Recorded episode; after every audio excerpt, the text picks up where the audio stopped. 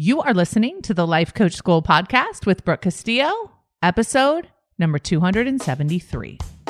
Welcome to the Life Coach School podcast, where it's all about real clients, real problems, and real coaching. And now, your host, Master Coach Instructor Brooke Castillo.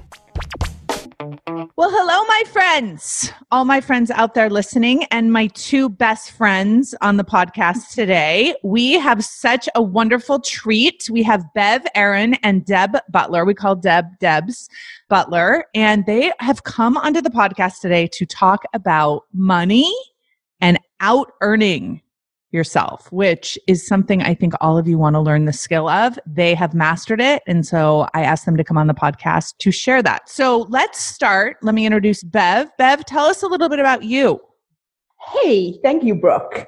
So I am a master certified life coach with the Life Coach School. Of course, best thing in the world to do. Yes. And I spend the bulk of my working life as a contractor for the Life Coach School. I consider myself an entrepreneur within the school and my niche basically, and that is to say yes to whatever Brooke or Lauren offer me and over deliver enormously. And then I have a small private coaching practice where I am the deep dive coach, where I do what I consider tertiary level coaching. My mm. clients have done a ton of learning on their own. They've listened to podcasts. They've signed up for courses. They've hired healers, therapists, coaches, and they've attained so much in their lives, and yet they are still suffering. And why do you have such an amazing accent? it is my biggest asset, I have to say. I used to my brain, and now I cultivate it. but what is it? Tell us why you have that accent. Because I'm from South Africa. Because you're from South Africa. And where do you live now? I live in Canada. In Canada. Okay, awesome. All right. What about you, Debs? Tell us about you. Well, first of all, one of the proudest things is that I've been with the Life Coach School since the beginning. Bev and I were in your first class. Were you guys really? I we were really... in your first class and we were in your first master coach class too.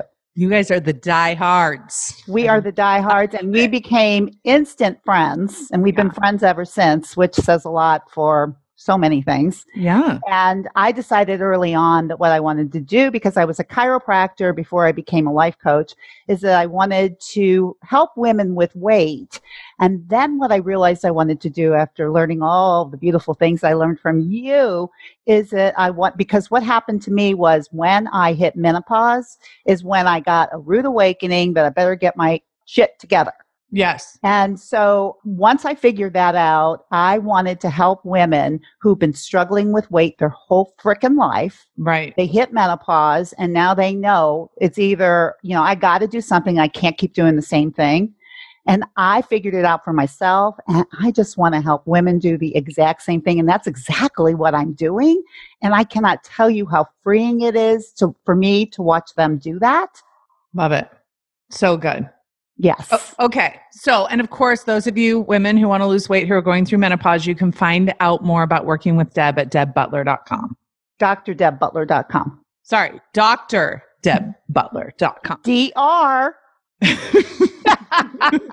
DR. And of course, we'll have links to all of that in the show notes. Okay.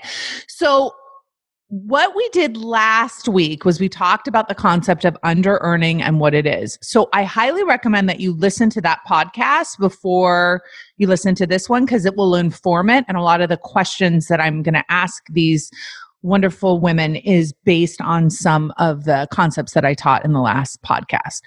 So the first thing that I want to point out is that both Bev and Deb are examples of women who are were both under earners, but nobody would have categorized them that way or looked at them that way because they had plenty of money.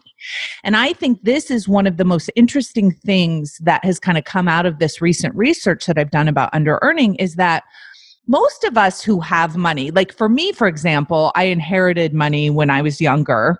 I proceeded to give it all away to a cult, but but I inherited that money, but I was never an under earner. I was always out there working and always out there wanting to earn money and wanting to earn lots of money. But there's lots of my colleagues and friends and students who come to me as under earners that don't even recognize that about themselves. And in fact, they don't recognize that until they start earning lots of money. And then they realize, wait a minute, I was an under earner even though I had it. So I just want to review being an under earner does not mean that you don't have money. It doesn't mean that you're an overspender. It doesn't necessarily mean that you're in debt.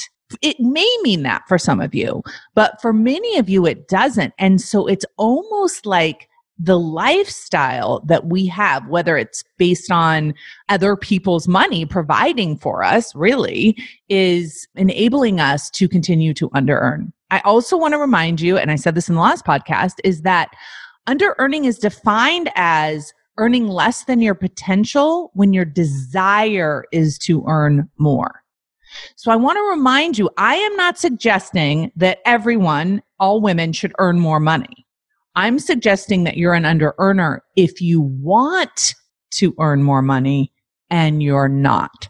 So let's start with you, Bev. I kind of want to go into your history, and this is something I recommend that all of you do is you look at your history of earning money and understand kind of the concepts behind it. So if you think about the model, what were you thinking that was producing that level of earning for you? And I think especially for us women, it's fascinating to kind of look at the messages and the thoughts that we had when we were younger, how they might have changed and how ultimately you guys have changed your thoughts to earn so much money. So let's start with you, Bev. Okay, so yes, I was raised in South Africa, which is a very traditional society. And the message that we all got as women was your husband will take care of you and you mm-hmm. do like a nice degree where you can work from home part time. A, a, little nice degree, like a little a adorable one. Degree, yeah. Like pathology. You could have a little room in your office. And, and so that's what I did. And had we stayed in South Africa, it would have been true. We had a family business that would have bought the house, paid for the kids' school fees, and I would have had my little office where I did some speech therapy on the side. Mm. And then I came to live in Canada and I worked full time in a hospital as a speech pathologist and I earned $48,000. Mm-hmm. 8.30 to 4.30 every single day. So let's talk about, let's talk about that for a minute because yeah. I think a lot of the people that listen to this podcast probably make $48,000. Yeah. I think that's a pretty standard salary for yeah. a lot of people in Canada and in the United States, right? So I was thinking about this this morning actually, and I was like, why is it that we all kind of accept that that's an acceptable amount of money to make? Can you can you remember what your brain where your brain was then, and why did you think that was a lot of money? Did you think that was standard? What did you think? I'll tell you what I thought. My dream was if I could just break the fifty thousand barrier. Mm. I thought it was okay. Could you know in my single life I could do fine with it. But I, I, was like, I had this dream. I was like, if I could just break 50, everything would be different. Right. Of course. the bells would ring. Yeah. Right. And I remember when I became a life coach, and I would tell you every year, me and Deb, our goal was 50. We just want to make 50. Mm. Those many years. And you would say, What are you going to do with 50? I'd be like, I'm going to renovate my kitchen. I'm going to do this and this. And you'd be like, That's a lot to do with 50,000. so why was it 50? Because I think it's it's that for a lot of women, especially mothers who want to be at home, who don't want to focus necessarily on a big career, so mm-hmm. they think maybe that's like it's it's kind of like that little amount. Yeah, why was it 50? 50 meant that I was a real earner. Uh, I thought. Okay. And also, I think it meant I would have had to have gone to the next level. I would have had to find mm. something else. Because when you work in a hospital, the salary is the salary. Mm, interesting. Yeah, the salary's the salary. So you are limited what you can make by what the other people say. Right. Which and is so fascinating. Right. And it's funny, I was looking the other day because um, public salaries in Toronto over 100,000 are public. And mm-hmm. I'm earning more now than the CEO of the hospital, which oh. I never would have at that point dreamed could have been my option. Okay. So that's the point. Why? Why did you never dream of making hundreds of thousands of dollars when you were younger? It was my husband's job. It just never came into your mind. No. In fact, I remember we went to London to do a master's and I did a master's in management and I was like, I'm going to be a management consultant and work for McKinsey and fly around the world. And then I got pregnant there. I looked at my Mm. husband, he's a lawyer, and I said, but you do that. So who's going to raise the kids? I'm not going to do that. and I just put myself right back into the hospital. Mm, 50. So fascinating. Yeah. Now let's touch on this because I think it's I think this is the most fascinating piece is what do you think your husband was thinking about his salary? And you don't have to give me exact numbers because you, you may not know, but like what do Mm-hmm. you think his thoughts were about his money, not yours, like in, in his job? Yeah. Funnily enough, he also had to get over, he thought it was a lot. Mm. He would kind of think it was too much. His money or yours? Yeah, no, what he was earning, he would think as his money, you know, increased, he would, he had some thoughts that it was a lot or it was too much. And Interesting. I so did he think? time. Sorry. Let's think about this. Do you think he thought, "Ooh, if I could just make fifty thousand? Oh no, no, no. he was making more than fifty thousand, but I think he had sort of some not shame about it, but some discomfort with it. Mm. And I spent all my time coaching him to get over it so that he could make more money, get over his money thoughts. But let's talk about just the amount. So you were at mm. fifty thousand. Was he thinking beyond a hundred thousand? Maybe. Do you oh think? yeah. Okay. Yeah, yeah, way, Why do you think the difference? It was because the way you all, were all raised. Do you think, or why? Why was he thinking more than you? Okay. Yeah, hundred percent.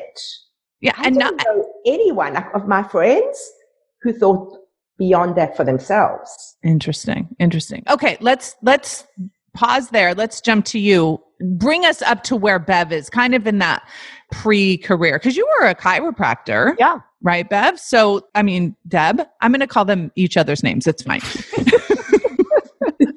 they both have three letter names, which is confusing. so, let's talk about your thoughts about that and your thoughts about your career and how much you could make.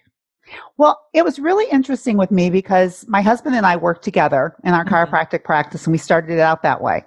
And one of the things that I really realized early on is that I wanted to work with him, but I wanted him to do the most of the work. Mm. And I wanted, and I wanted to tell him what to do. And I, but I thought that my value was in being able to almost like say, Hey, I do, I own this practice, but I barely work. Mm. Like almost my value was in my husband does a lot of the work. He does most of the work, but I still get the money. And it's like if you have a husband and he earns money and you can spend it, and that makes it's like almost like it made me think better of myself. Oh, isn't that fascinating? It's Yeah. it's the way I went, and it really wasn't until when I was instructing with you at one of our one of your first in person, Mhm. and you actually coached me on because I said that a wealthy woman could only be wealthy if she had a husband that was really earning the money. Mm. And I would take credit for it and get value out of it without actually doing the work and brag on it that, oh, I hardly do anything.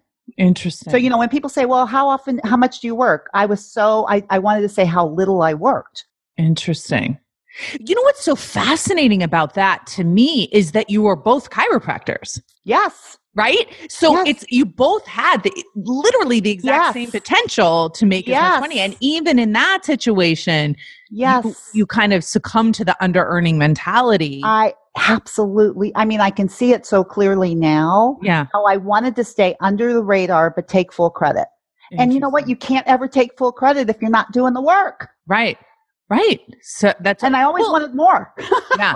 And the thing is, is you know how much you're earning Correct. of the money, right? You know how much of the contribution is. Now, here's the thing I want to offer, and this is super important is a lot of times I'll coach women who their husbands are the breadwinners and they're the ones earning the money. And I think it's very important in those situations to recognize that the money that your husband is earning, especially if you're home with your children, is your money. It's not that it isn't your money, but it's not money that you're actively earning. And that's fine totally fine in every situation where you think it's fine. But in this situation, it's almost like you set yourself up to think less of yourself ultimately. Because what this does is, and, and I know this from working with both of you very closely, is when I talked about you earning money in your own businesses separate from your husband's, the mentality completely broke down. The ability to believe in yourself completely broke down, which made no sense to me from the outside, right? Because I'm like, listen, you're a doctor. You've been able to do this. Why is this so challenging? And it's really just that mental construct that we all have to get over. And I think it's hard for people in the middle of under earning to believe that that is true. They think they just need, just give me the next marketing tool or just, just get me on Oprah. Then I'll be able to earn more, which we all know isn't true. So Bev, why don't you talk about what changed in your mind? Because you were a life coach for many years right. Making about $50,000 right? Not being able to to bust past that. And I love bringing you on here for all of my old timers who have stuck with me but still are you know they're watching kind of these new people come in and make millions and millions of dollars and they're like what in the heck is happening? I've been with Brooke so long it doesn't matter right that you've been with me longer what matters is when you change your mind. So and that's happened pretty recently within the last couple years for you, Bev. So tell me what happened in your brain that has now allowed you to earn so much more money. I think Deb and I were both kind of like teetering along, earning way under 50 for many years. Okay. And then it was in the last three or four years that what changed for me was I just decided making my own money is the best thing in the world. Mm. I remember so many years when I would sit around trying to figure out how to get more money from my husband or my brother or my parents or whatever. And then mm. one day I realized if someone would give me a million dollars on the condition that I don't work, I would say no. Mm. I think the thought was just making my own money is the best thing in the world. That's so interesting, that. right? Right. Yes. Because. I think I remember us actually having conversations about this, not just me and you, but like many of us, and talking about what it's like to go create value in yes. the world and get a direct payment for that value. And that's why I love entrepreneurship. I love being an entrepreneur within an organization is the same way, right? It's like the more value that you can create, the more you're able to make. And the the sense of power that comes from that versus asking other people who are supposedly better at earning money or more powerful when it comes to making money if they'll share it with us. Totally. And I remember walking out of my office every time and saying to my kids, I make money doing work that matters, mm-hmm. where I walk out of my office more energized when I came than when I came in. Yes. Why would I not just do more of that? Right, right. And the answer to that, I think, is so fascinating is all of our preconditioned programming about money and about our beliefs about money and what we're taught about money when we're younger. And I think it's really interesting the pushback that I get on this conversation, which is, you know, money doesn't matter as much as family, or money doesn't matter as much as your purpose in the world. And one of the things that I've really come to is those two things have nothing to do with each other.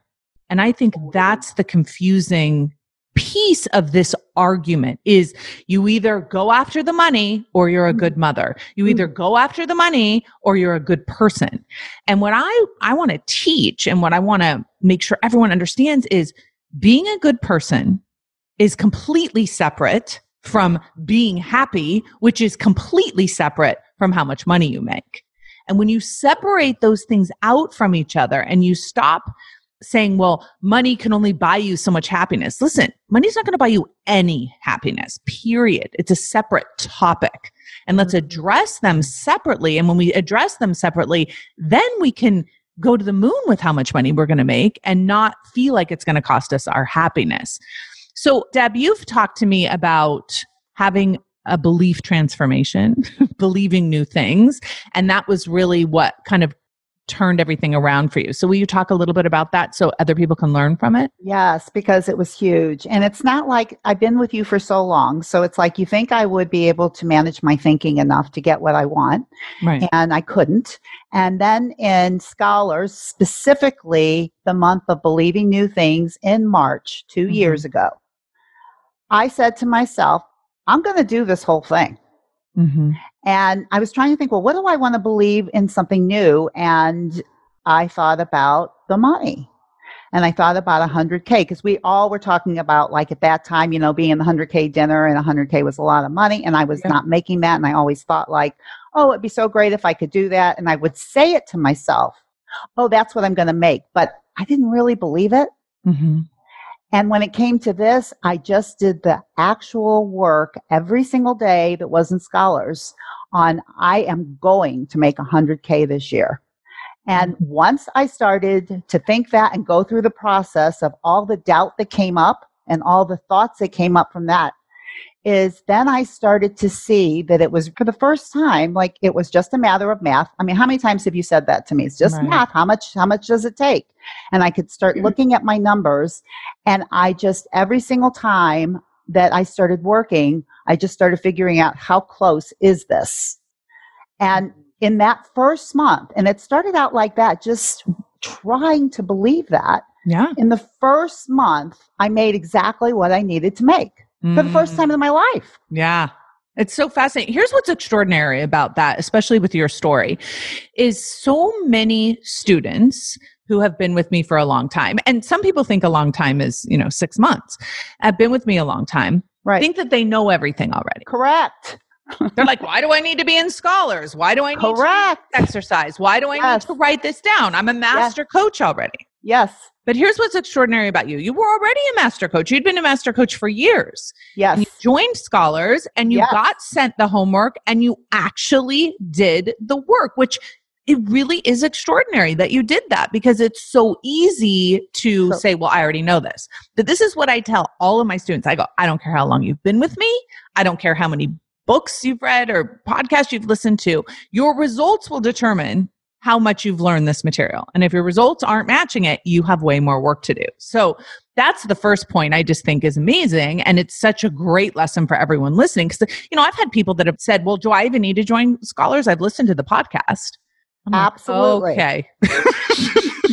all of it. All the of it. It's- podcast is the gateway drug, my friends. It's just the beginning. But, and here's the other thing that I think is so interesting about what you said is, you're like, remember when we used to think $100,000 was such a lot of money? and what I've noticed is if I can get a student to make 100K, after that, it's like gasoline on fire. I don't, it's the most magnificent thing to watch. So you're going to make in excess of 300K this year. Getting to 100K was so painful and took so many, it took like a decade to get there. But now that you've done the mental work, I mean, you'll be at a million before you know it. And that's the part that I think is just, even for me, wrapping my mind around that is like so fascinating because watch, like, you know, I work with students that are making $5 million and I work with students that are trying to make 100K in the same industry with the same niche. yes. And to my brain just explodes. Like this person can barely get to 50K and this person's making $5 million with the same people that they're selling to. And if that doesn't prove that it's a mental thing, you know, I don't know what. I just can't agree with you more. And it's where I'm at now is that I just want to do what Brooke says to do. It's, but I, you know, that sounds so crazy, but it's like when you, we, we did our first in-person training, you had just started your first podcast Mm.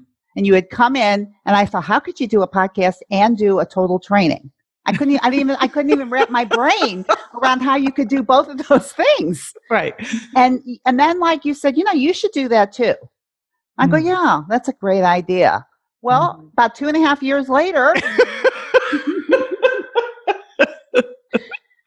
I mean, like, I think that's like another huge thing. It's like every time I just do what you tell me to do, Mhm. magic happens, but it's magic because my mind switches. It gets tweaked a little bit. And Mm. it's like when you really take in what you're saying and let your brain work it, yeah. it changes everything. Because I mean, you can tell people to do whatever, Right. and you have amazing things to say, but my our brains, it's like I really got it.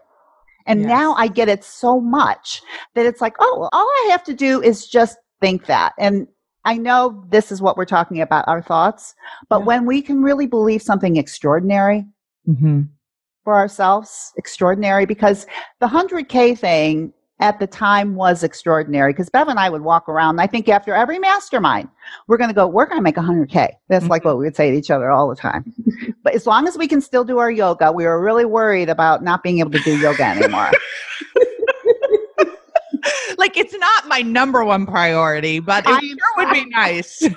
I mean, I was so scared of not being able to have my life. I thought work was going to take over my life, and I Well, never and wanted. Huge. That's huge because I think that we are taught that. Like, I think so. like this general, it's like it's either make a lot of money Yes. have a life because, and this is what people like. I just can't be bothered with the stress. I just can't be bothered with the- Yes. the pain of running a company and and I, what I like to say is let's separate it out how you feel and how much money you make need to be separated out as things to solve cuz quitting making a lot of money in order not to feel stress you're doing it wrong if you if that's how you're doing it you can make money and do yoga and feel amazing Absolutely. I can. I do it. We all we do it now. But this is the thing.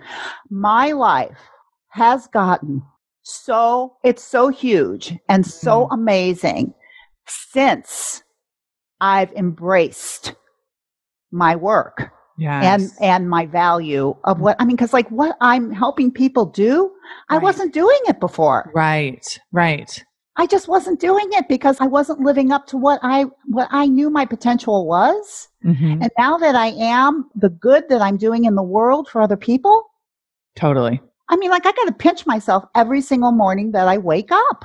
Right, me too. I love it. And I didn't have to sacrifice my life. In fact, No. in fact it was the opposite. I was it was the opposite. Yeah. That's what, what are your thoughts on that, Bev? Yeah, it's so true what you say about the programming. As you're talking, I'm remembering that in South Africa, there were only a few moms who worked, and it was because they were divorced, and we all felt Yes. sorry for them. Oh, And then I right. thought that in my mind, I have four kids and I would go to school concerts. And there was one mom, she had four kids, she lived close to me, and her nanny would be there with a video camera because she was a Mm. very high earning executive. And I would be so disdainful of her. And I felt so sorry for the Mm. kids. Right. I really had to make that switch. Yes. Which and and now I do miss stuff. I'm just about to be flying to California for the Double Diamond retreat early, and I'm going to be missing, you know, a, a- an important few days in my kid's life. And Yeah. totally fine. My husband's there, the grandparents are there, and they just see me being so productive. Right. Right. I, I think that let's let's pause there just for a second because I think this is a huge struggle that so so many women have is the idea that we have to choose between being a mother and being an entrepreneur or having a big career that makes us lots of money. And I think if we believe that is true, and then we will pe- perpetuate that concept and Yeah. make us feel guilty either way.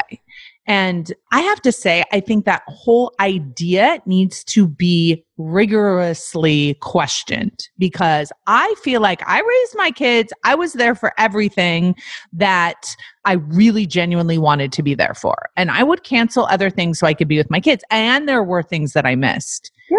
And I think it was a beautiful, amazing experience for my kids to see me working, but also to be available to them. And did I make them dinner every night? Hell no. I did not. Yes. Just yesterday, I said to Christian, I said, Hey, he's like, What are you making? I said, I'm making chicken. He's like, Oh, is that for dinner? And we both laughed hysterically. I'm like, No, I'm, it's for bone broth for me.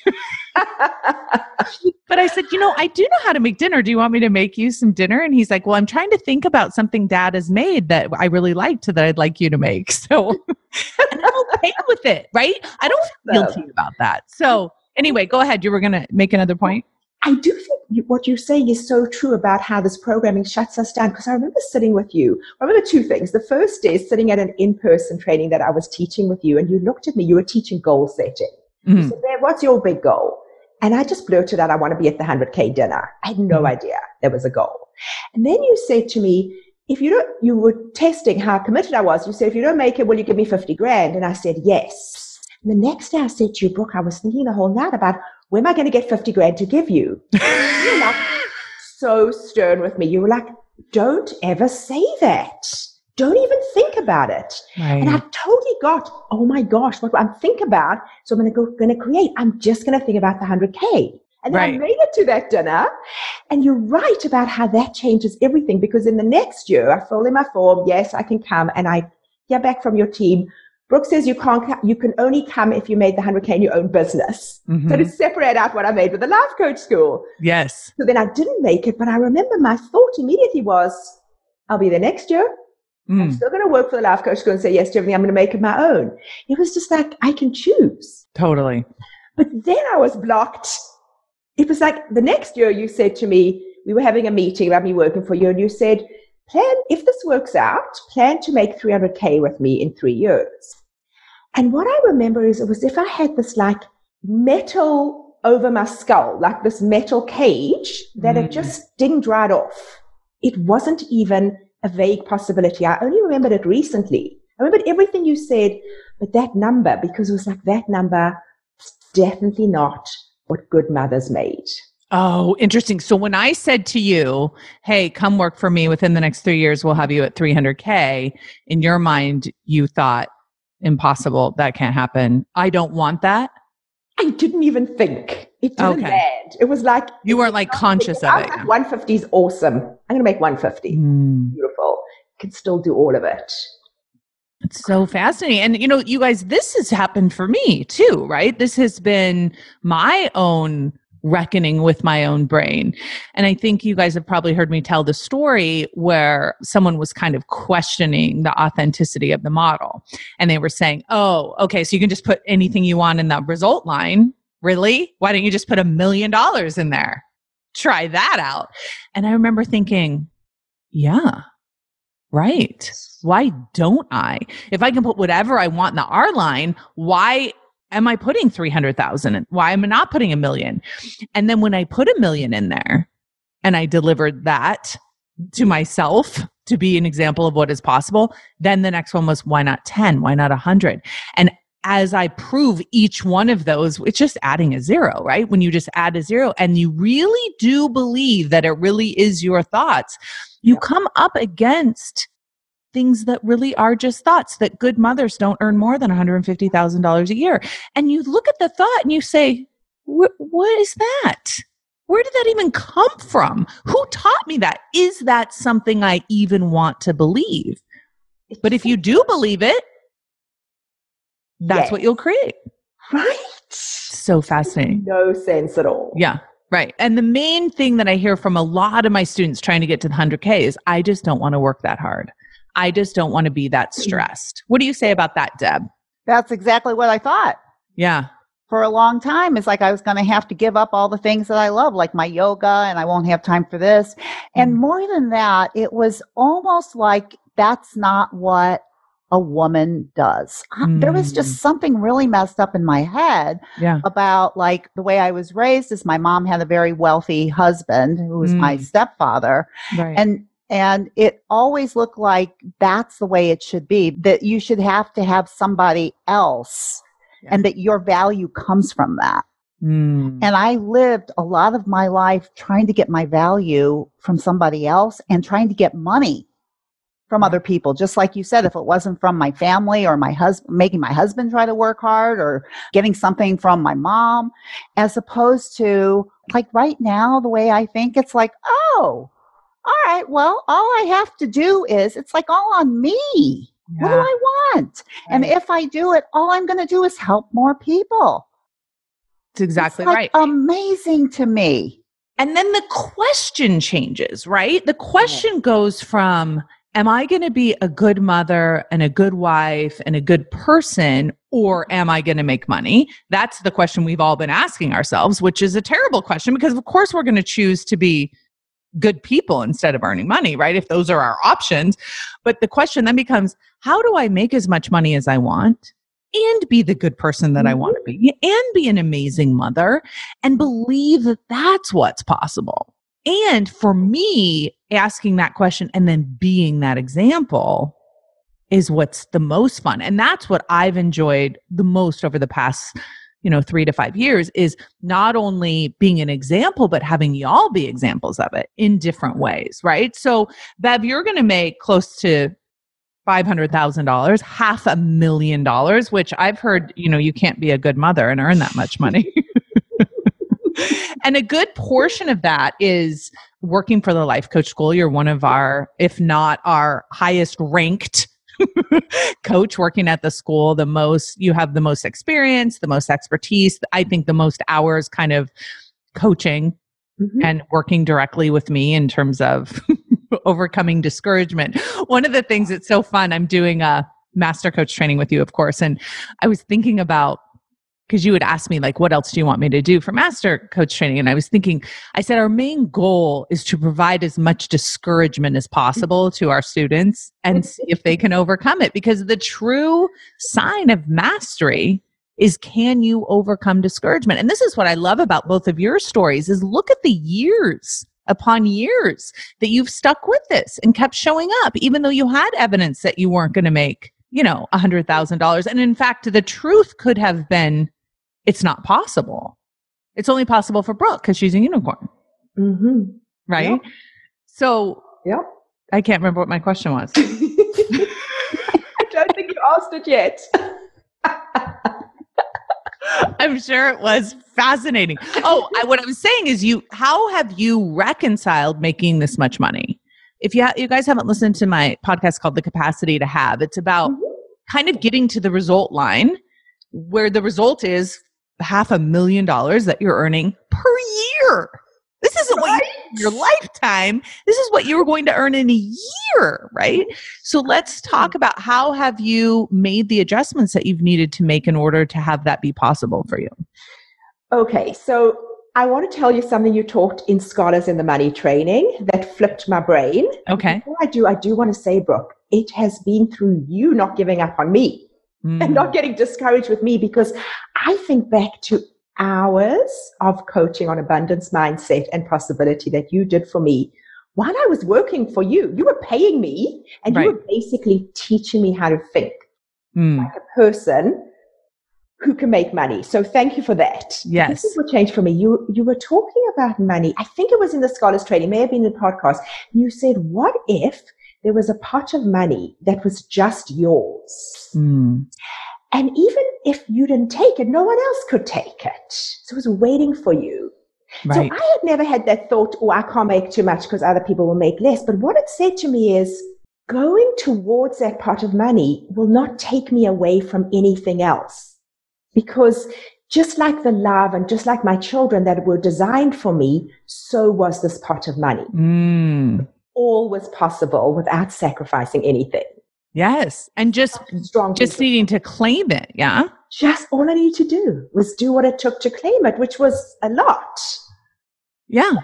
It didn't take away from my family and community and all that stuff. It's all there for me. Yeah, it's so fascinating. I love that we're talking about this. And I know that for so many people, it's very hard to believe. It's very hard for them to mm. wrap their mind around. First of all, the possibility that you could make $500,000 as a life coach in one year is really challenging for people to even because our programming is about 50K is what's reasonable. Mm-hmm.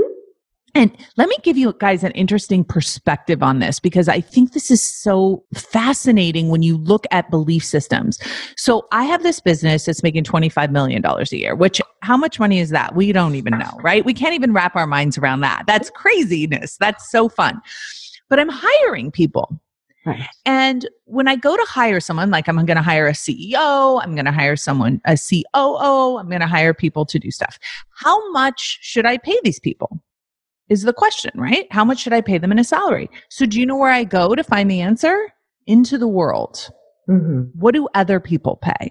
Mm-hmm. Who decided what other people should make? At what point in history did we decide that a mm-hmm. speech pathologist in a hospital should make 50K? When did we decide that? And why is that the amount? Right. Right. When you guys really think about it, and everybody kind of accepts that, oh, this is how much you make. And everybody makes about, you know, a reasonable salary is about 50 to 75K if your heart's not really into it. But if you're ambitious, maybe 150,000 is super good. Who decided that? Who decided? So when I'm going to hire people, it's not based on what I can afford. It's not based on what's in my budget. It's based on, well, go out in the world and look at what other people are willing to be paid. So I had a girlfriend call me recently and she this is a woman she's very outspoken feminist right? And she's all about closing the wage gap and and you know making sure the man you know is told what's what and so she called me and this was so fascinating to me. She called me and she said hey what do you pay your assistant?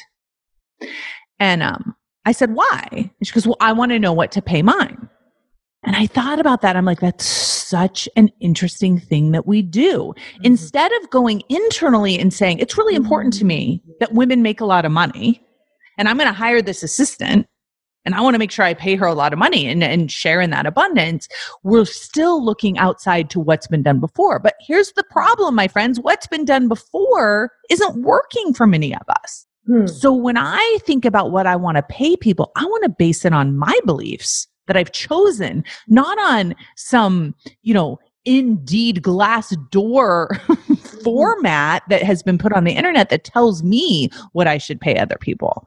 And paying based on the value that it'll offer my business, not whether someone's a man or a woman or they went to Stanford or not. You know, what's the value this person's going to add to my business? And what would be, and the other question I always ask is what would be super fun to pay them? What would I really enjoy paying them? Like, do you know how fun it is to pay all my coaches so much money for teaching? Because they're so excited and they love it, and I'm so excited and I love it. And it, it makes me believe in abundance, right? Mm. Because I can make 25 million dollars. And because I have a business that makes $25 million, you have a business that makes $500,000. And it's not because, of course, not because I'm doing the work or giving the work. You're doing your work. Mm. We are all building each other up. And here's what's true. Because you have a business that makes 500,000, you're teaching coaches. Right. That will then have businesses that will make 500,000. So not even just for women, which of course I love the women, but also for the industry. Yes. And also for the belief and the possibility that we can not look out into the world that was created hundred, you know, salaries that were created hundreds of years ago, but look out into the world and define it by the future, not by the past. So that's totally huge, huge, huge. Totally. And, you know, I'm in the privileged position now of mentoring the new interns who are yes. becoming contract coaches for you.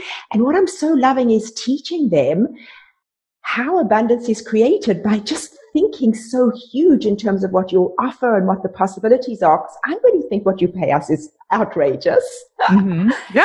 not by, you know, how many hours and what can I do and what can I get. It's just like think huge in terms of what you, you give. Mm-hmm. And then you just get so much. Yeah. And for you to show that to us and enable that for us, and then we go out and get to do that in the world with the people that we hire in our businesses. Right. whole revolution. It's so true. And you know, Bev and I, Bev, you and I have had many conversations about money. And I'm in like this very unique position with you where you are my student first and foremost, but you're right. also my employee or not in the, the contractor employee. Yeah. And so there's been so many times where you've had a conversation with me about your pay. Yes. And I can see that it's coming from scarcity, right? Yes. Now that's an awkward position for me because I'm the one providing you with the payment, but also I want to teach you, yes. you know, if if we're going to argue about the pennies, we're going to miss out on the dollars. And this is, I teach this to all of my entrepreneur students where they're like, well, maybe I should offer this little ebook or maybe I should offer this little thing. I know I could make a little bit of money over here. And I'm like, stop looking for the nickels on the floor stop mm-hmm. negotiating for the pennies and let's mm-hmm. focus on the dollars let's focus on the the big things and so i've watched you grow so much in terms of you know being able to think bigger it, it was like one of my employees was asking me well do we get paid for mileage when we drive to an event i'm like the fact that you would spend uh-uh. your precious brain energy oh figuring out how many miles mm-hmm. to drive. But it was just old programming. And of course, when I pointed out to her, she was laughing hysterically. She goes, Oh my gosh. She goes, That's just old programming, old way of thinking, which I mean, of course I would reimburse her for that, but it would be like $11. Right. And the amount of time we would spend calculating it and sending the money and doing it, it's just such a waste of time. So it's kind of awkward for me as the employer to be like, we don't really pay. I guess we can, but do we want to spend our money? I'd rather give you a $50,000 bonus later. How about we think about that, right? In terms of, of the big picture. So, Debs, let's talk a little bit about this idea because I think it's important. Before we started the podcast, I had asked you, I said, Hey, is it okay if I share your actual numbers? Is it okay if I talk about you making $300,000 this year? And I have another student who's going to make $2 million this year. And I asked her the same question. I said, Hey, I want to share numbers because my perspective is we have to talk about money out loud. It's yes. important to, for us to not keep it hidden in the back room.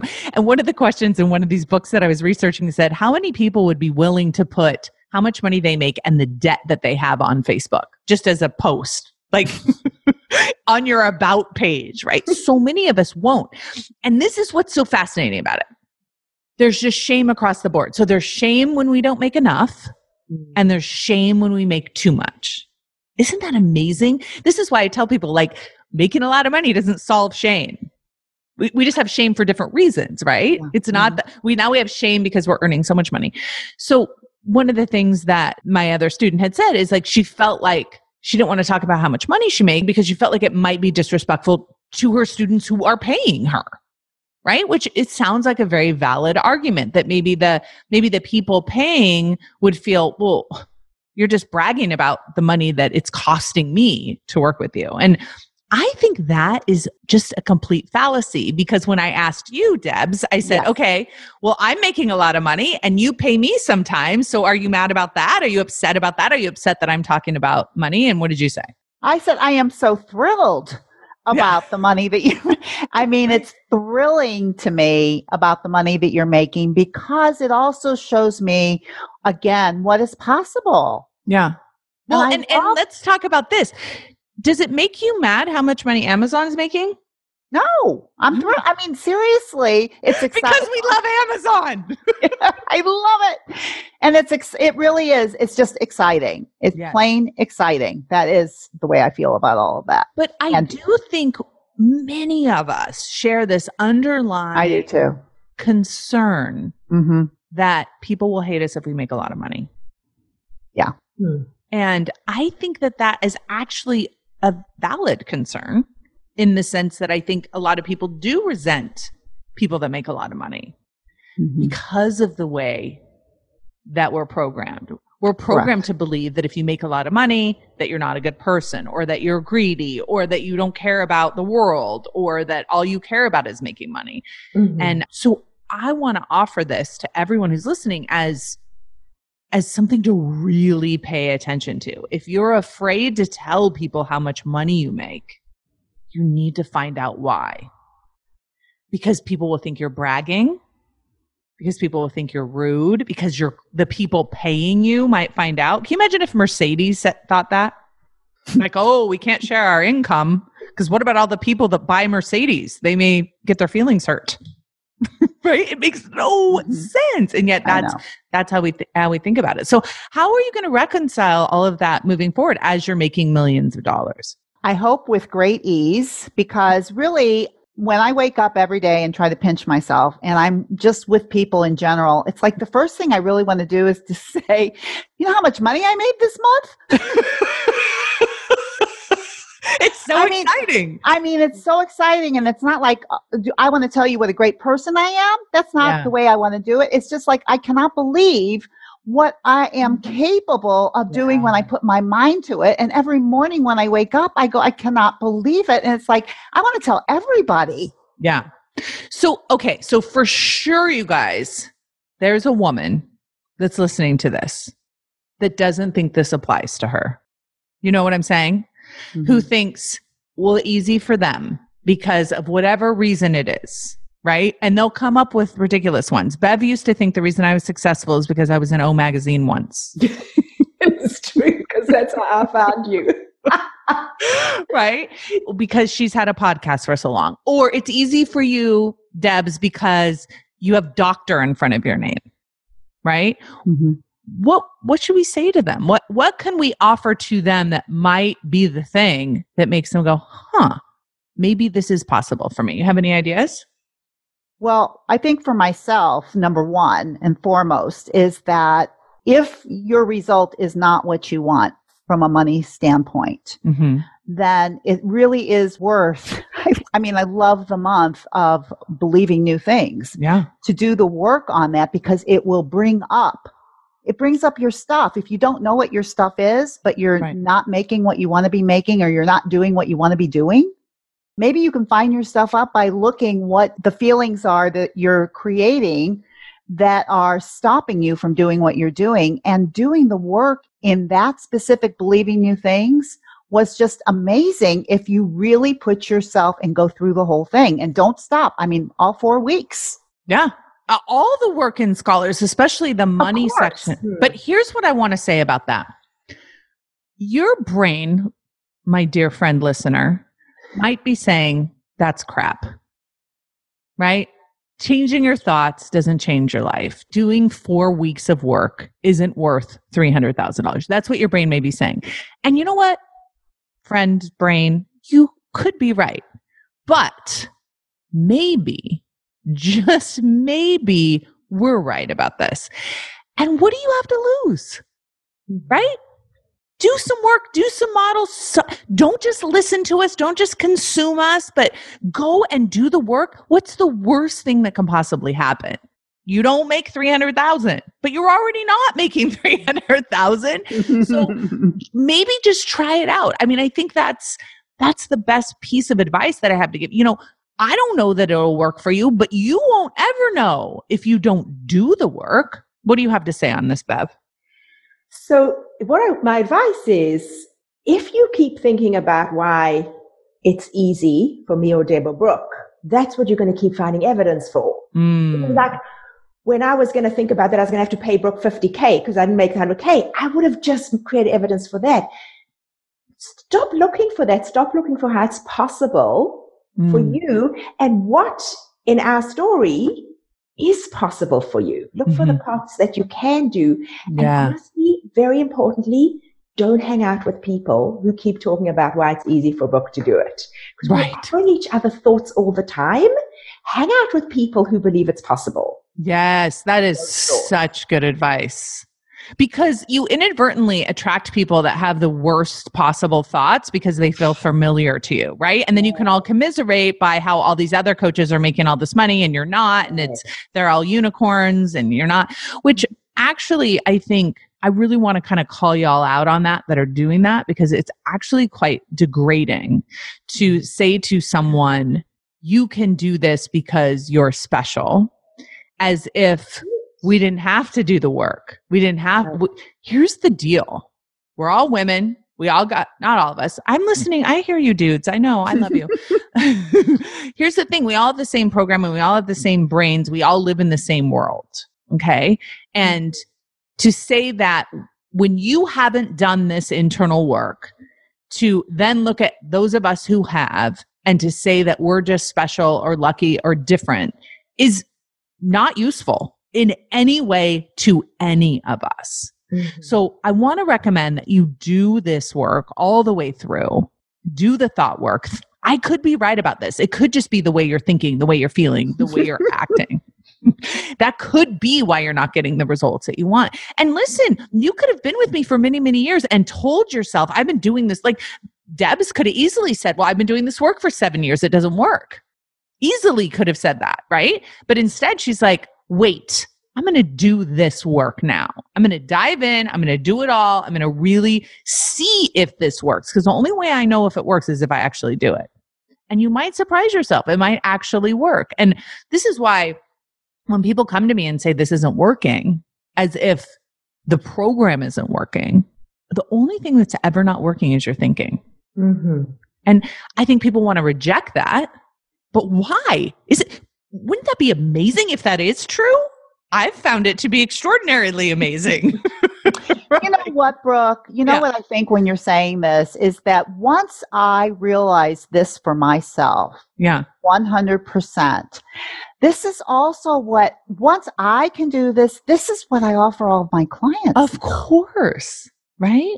And it's like their results are getting so much better. Of course. Right? Of course. And it's because I did it for myself first. hmm Yeah.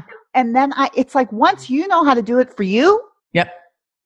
Right. And- because think about this. When you think about making $100,000 or $300,000, it's currently impossible in your brain if you're not there yet. That's the nature of it. Of course, it's impossible. And someone coming in with menopause that has gained 20 pounds since they're going through menopause and's never been able to lose weight their entire life, thinking about themselves 30 pounds lighter is equally impossible. Absolutely. And It feels the same. well, exactly. And look how similar it is, right? In order for me Very. to earn money, I have to be a bad person. In order for me to lose weight, I have to beat the crap out of myself. Yes. And what we're saying is, oh no, you're going to love yourself to both of these destinations. And you, what you'll realize is it's not even the money that matters. It's not even the weight that matters. What matters is that you learned how to love yourself into what you want. Oh my God. And you know, it's that believing in yourself. And it's like, if I can do this, it's like, I don't, I think like the making of the money is I'm just still an example of what is possible if it's losing the weight or Yep. making the money. Yes. It's like, once I taught myself how to do it, That's right. I can teach other people how to do it and it becomes so much bigger. I mean, I cannot believe the work that's going on now with my clients is so much bigger than what it was. And the only thing that really changed was in my head. It's like such a revelation. I mean, my program is the same. I love it. I love this so much, you guys. I so appreciate you coming on the podcast and being so vulnerable and open and sharing. And I really, what I hope the takeaway is, is like, even if you've been at this a while, even if you feel like you've been doing the work, if your results don't match, you still have more work to do. And mm-hmm. it's possible to do that work and make a change, even if you've been at this a long time. You know, one of the things I tell people all the time is it doesn't matter how many years you've been trying to lose weight. It's totally irrelevant. Doesn't matter how many years you've been trying to feel better. Doesn't matter how many years you've been trying to make more money. That's totally irrelevant to what's possible in your future. Mm-hmm. And so this whole concept of out earning yourself really is just sitting down, looking at your earning history, looking at what you're currently making, and then deciding and knowing how much you want to earn and believing that that is possible and believing that it's possible without sacrificing all your goodness. In eh. fact, the opposite. Or yoga. Or yoga. Listen, yoga. you never have to give up on the yoga. The yoga will help you, of course, pursue that dream. And then maybe, you know, if the yoga studio is a little bit too far, then eventually you just build a yoga studio. You know, the other thing that I want to say too is that I'm I'm at the age where people are retiring. yeah. How old are you? 66. God, you look amazing. Let's talk about it. Tell me some more.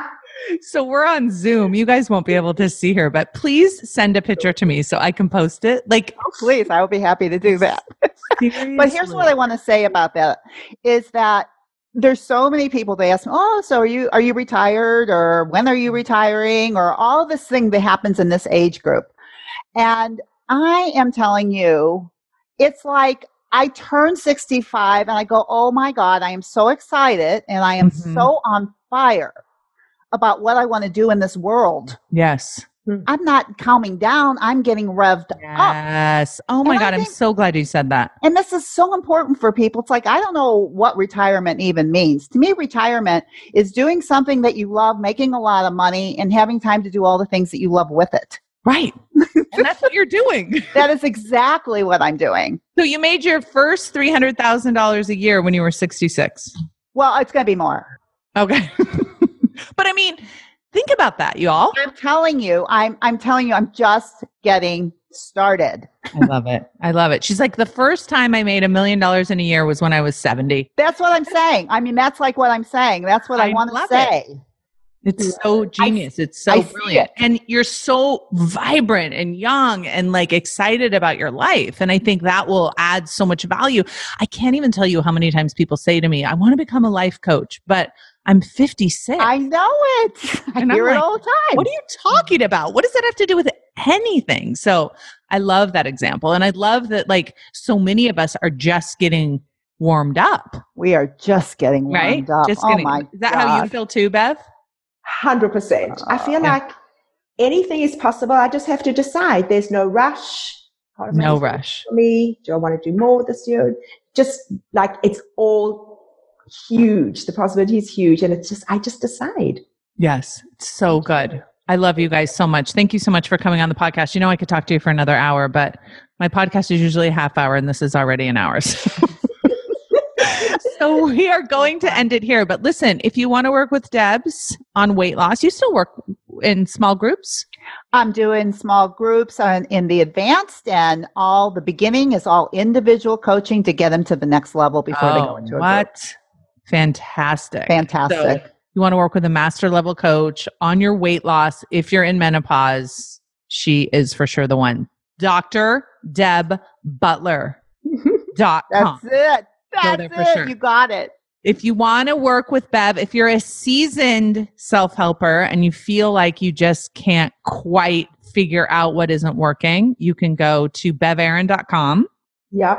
Work My with her. waiting list is very, very long, but they can buy my book, which is going to be coming out. Okay. You can buy Bev's book. And the other way that you can work with Bev possibly is by signing up for coach training. She's one of our instructors in coach training, and you might get lucky enough to get her as your instructor. All of our instructors are amazing, but Bev is just got that little extra sauce, my friend. So, Hey, Brooke, can I say one more thing? yeah, do it.